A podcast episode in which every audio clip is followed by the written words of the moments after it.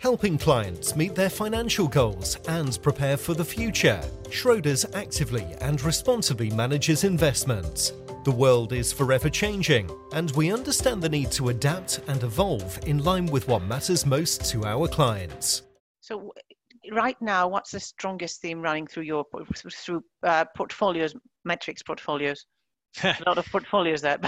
yeah, a lot of lot of portfolios. Um, we, we, we, try and keep diversified. So having one particular theme is generally a problem for us in portfolios because you, you don't necessarily know what will what will work in the future.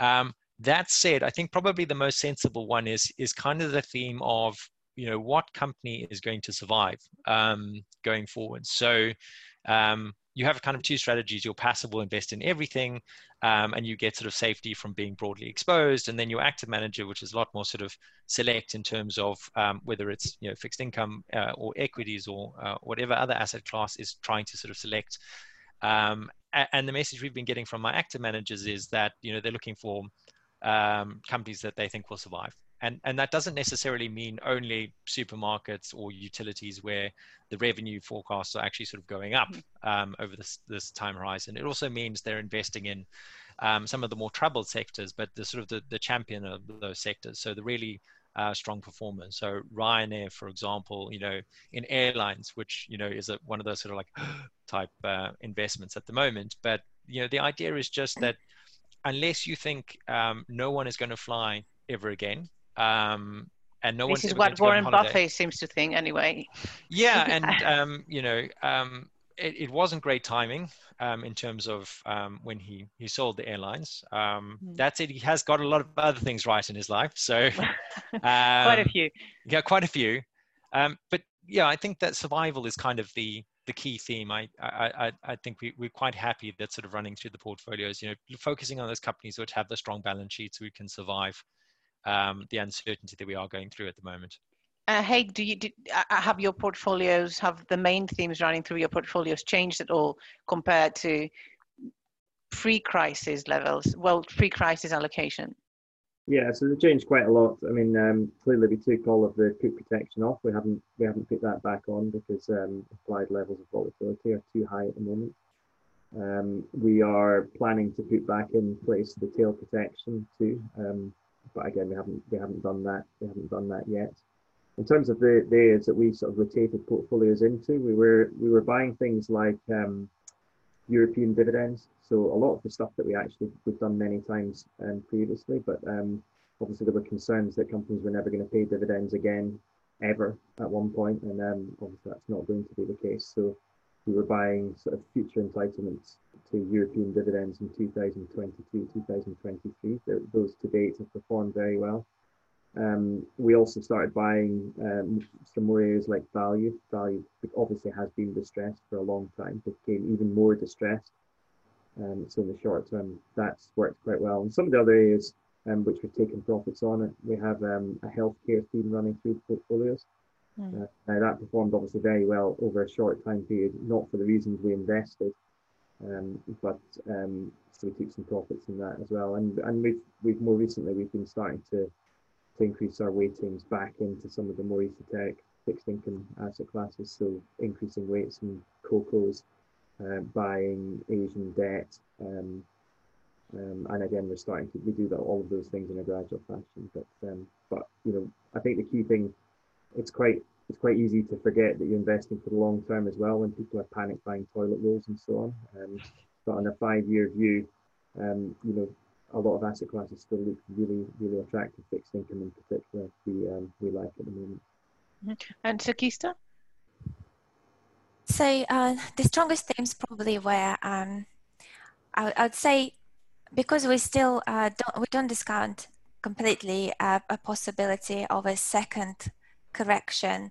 Uh, whilst the, obviously lots of sort of a positive sentiment is coming back to the market, uh, so overall our uh, portfolio and our uh, views are sort of although they're much more optimistic, but I would say they're sort of like cautiously optimistic. So we have this uh, a barbell approach. So we uh, we favor defensive uh, growth sectors. So um, again, we're coming back to that to our US allocation. This is where we added a bit more, and then also uh, in in in this sell-off, sort of based on evaluations, we've been uh, concentrating a bit more flows into this beaten down, very cheap sort of uh, highly cyclical place um, on economic recoveries uh, within the commodity exposed EM uh, emerging markets.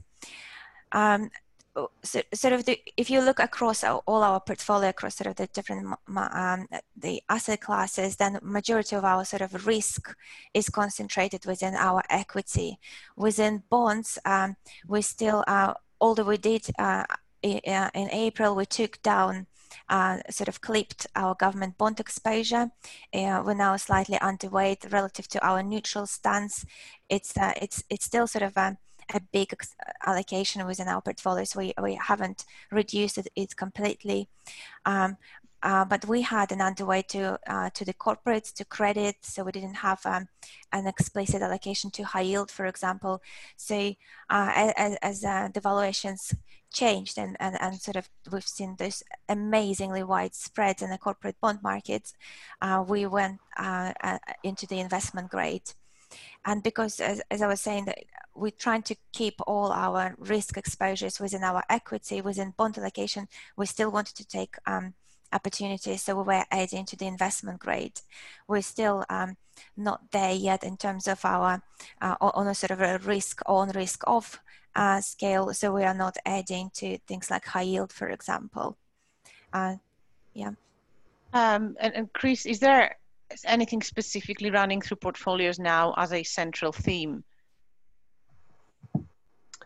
Uh, I would agree with what Nic said. Actually, that's very much a similar similar theme for us in terms of um, the destruction of capital. Here is going to be quite different to 2000 post 2008 um, I think those those business models which really only survive on the on, on a, a, very low cost of capital um, don't make any sense in in, in terms of um, a from a P&L perspective. So are, are going to essentially, I think, going to disappear. So um, focus on quality, focus on uh, that uh, repeatable stream of cash flows, that kind of thing. That's that's in, uh, as Nic said, that is the principal theme that's running through our portfolio. It doesn't mean that we're only buying the um, the growth stocks that have been the darlings of the last 10 years because we think many of those are at very high valuations and um, and actually from an asymmetry perspective I think a risk reward there is is quite skewed to the downside. So uh, but like like Nic said our, our managers are finding some really interesting opportunities in some uh, and other sectors and other companies which are trading at significant discounts to fair value. Um, and and and they are you know I think from that they're good quality companies who will get through this and I think they will be the the winners. And and Justine, let's hear from you.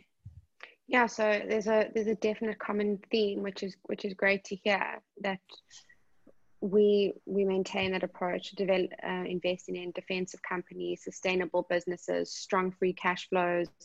Uh, there's a quality bias within our portfolios. There is an asymmetry that we see as well between growth and value.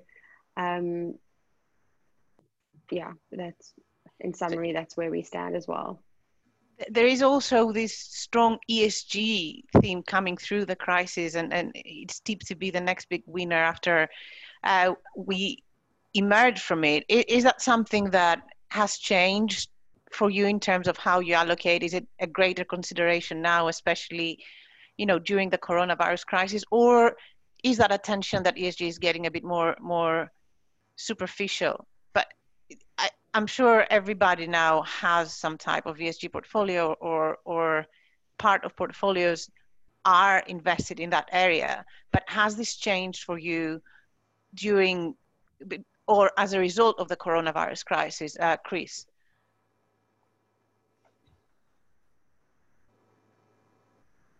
Um, that's an interesting question because uh, I think everybody's uh, applying some form of ESG screening to their equity process, and it makes sense because any company that isn't essentially sustainable um, is is probably going to underperform a company that is sustainable in the terms of you you, you want to have those um, sustainable free cash flows. Um, but and I think the the recent performance of ESG is was more of a function of uh, the the sector bias of those companies in the sense that they are were defensive companies rather than cyclical companies. Mm. So I think it's it's wrong to use the um, the recent performance as a as a signal of the appetite for ESG mm. uh, in itself.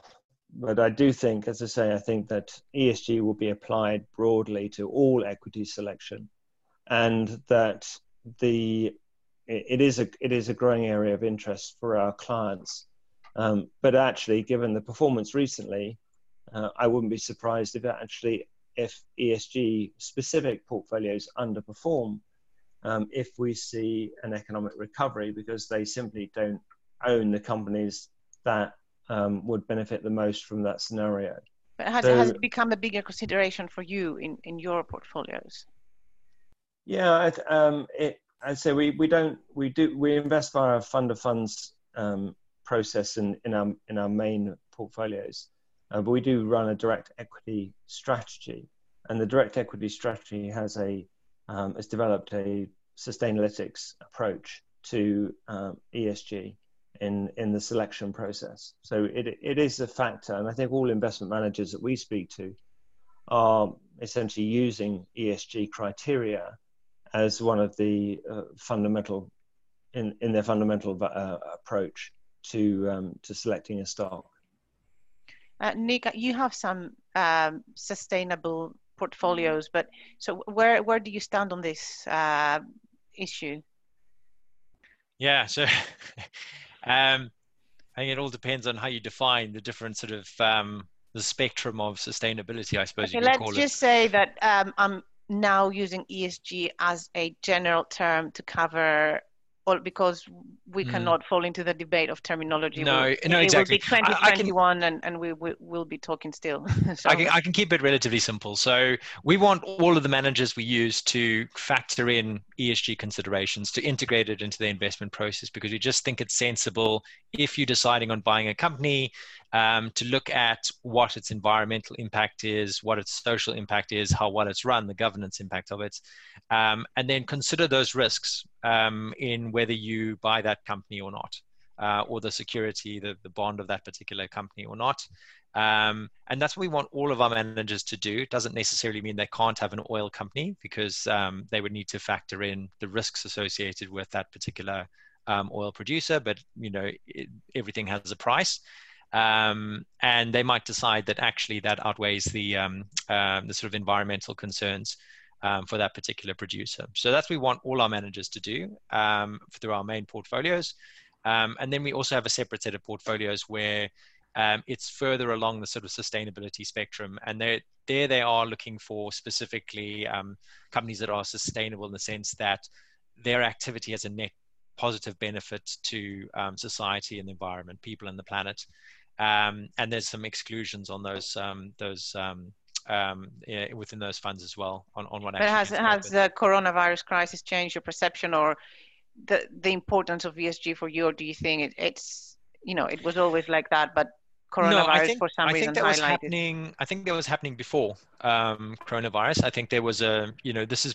I think people are becoming a lot more aware of um, this other dimension of investing um, and that there are you know uh, risks and you know ESG is a lens. You know, I think a good active manager was looking at these issues anyway, um, but now it's becoming a little bit more formalized. Um, I think certainly, you know, to Chris's point, there is an acceleration because um, there's been some really great performance by those that are more sustainable, the, the sort of further along that spectrum, because they've avoided uh, oil companies, which obviously had a horrendous march. Um, and um, they've avoided things like banks, which also haven't had a good crisis. Um, they are also they even beyond that they tend to be more sort of um, they have a sort of a growth tilt to them. Mm. again because you are sort of investing in um, the sort of the technologies and products of the future and they, they are necessarily you know growing quite strongly and that's been a a factor that's really um, um, worked well um, actually for a long time but particularly 2020 um, to date. So um, I, I, would I would say that you know from a PortfolioMetrics point of view we it, it hasn't really changed our perception per se. I think we were kind of um, trying to get our, our ducks in a row in terms of what we were doing. We've just you know revamped our responsible investment policy, um, but it's certainly been interesting from a sort of a um, a performance perspective because it's it has highlighted some of the characteristics of um, you know sustainability focused portfolios and and, and impact investing um, portfolios um, some of those those factors that are inherent in them and highlighted that um, um, those characteristics, you know, um, can actually help drive the portfolio as well. Uh, so, Justine, have you uh, are you increasing at all ESG allocations as a result of the coronavirus crisis? Uh, I think you're muted. That's true. We we not we're not increasing our ESG allocations as a result of the corona crisis. We we were positioned, I mean, our strategy is to invest naturally in defensive, sustainable businesses, which naturally have an ESG criteria. So we don't, we haven't historically or within the last 18 months for sure invested in tobacco companies, generally oil, financials. Um, we do, we do use Sustainalytics, like uh, they, like uh, Chris mentioned, as a as an probably a second layer from an investment process perspective. But um, yeah, naturally, I think our portfolios are within the ESG mindset for investors, but hasn't changed over the period. Uh, is that is that 7IM feel the same, um, Haig, have or has coronavirus kind of accelerated your endorsement of the of the field? Not so much. I mean, I think it's been something which has been building for some time now. I mean, I agree with Nic. There's a degree of pro-cyclicality in a lot of the ESG stocks, um, and also the other advantage at the moment you have is obviously um, the the things that are not ESG, like oil companies, have performed particularly poorly. So optically, um, everything's everything's favouring ESG. I think what we are noticing though is that um, the clients are becoming more discerning about ESG and the whole issue of greenwashing um, is you know is very you know, prevalent at the moment. And if you're going to do this, you need to do it properly. So um, you know, so we you know we've massively enhanced our resource. Um, we obviously sign up to the PRI, um, and it's something you really need to embed in your process from the from, from the bottom up to do it properly. Um, so I don't think it's going away. And if anything, we're going to see the environmentalists fight in force um, with all of their uh, maps showing how um, unpolluted the cities have been during lockdown. So um, whether the governments can fund a lot of these initiatives to make cities clean and so on is, an, is another thing, given given how much debt they're running at the moment. But it's certainly here to stay, and um, you know, just a groundswell of growing opinion from from the underlying clients too. Say. And Shakhista has a has the crisis changed your view of, of ESG at all or your allocations? Uh, no, actually, we are on. I, I, Dolphin is on the same page, I think, as uh, I would agree with points Justin made and Nic and uh, Chris. Um, just basing your allocation to ESG strategies on the short-term performance that we've seen so far, I, I, don't, I don't think it's very prudent or an intelligent thing to do. And there's obviously there've been uh, lots of factors that driven this performance, uh, and I don't want to discount at, at, all that ESG overall, sort of a long-term, uh, will be um, will be enhancing the performance and uh, viability of the companies. Uh, but over short term, we sort of we, with COVID, it sort of overshadowed everything what was going on with the oil price. And, and we know that ESG funds tend to either have a zero allocation to energy sector, for example, or just have a very limited allocation. So basing our investment decision on a, such a short-term per period and performance, I think um, yeah, it's not something we would do. But the ESG theme um, has been running and has been important for us um, for some time now. And uh, we've um, uh, I would say we, we weren't sort of the pioneers in this field at all. Uh, we've only sort of um, developed and completed, sort of formed our philosophy on how we want to approach our ESG investments fairly recently. So, um, and uh, we believe that this uh, this will become at some point um, uh, like governance, for example, uh, which was introduced in, in the 90s, and then now it, it just became sort of the, uh, an, a necessary uh, part of the investment process. In the same way we view ESG, it will just become incorporated into the investment processes across all asset asset managers, across all wealth managers. It will become a, por- a part sort of of the selection of a good companies because it's just makes sense if the company uh, has a good governance, if the company operates with regard to the environment uh, within each, it's it's also benefits from that environment, and also if they if its uh, social markers are all positive and good, and it uh, considers and take into account interest of its all its stakeholders and including employees, it just naturally should be a better performing company. So definitely that's um, that's not something that's been triggered by the COVID crisis or of the um, it, it's a it, it's something that we've been working on for the last uh, sort of um, for uh, for a significant time, and it's uh, something that we think will continue and become uh, sort of a part of our investment process. Schroders is built on 200 years of experience and expertise. We partner with our clients, constructing innovative products and solutions across private assets and alternatives, solutions, mutual funds, institutional, and wealth management. By combining our commitment to active management and focus on sustainability, our strategic capabilities are designed to deliver positive outcomes. With over 5,000 talented staff across 35 locations, we are able to stay close to our clients and understand their needs.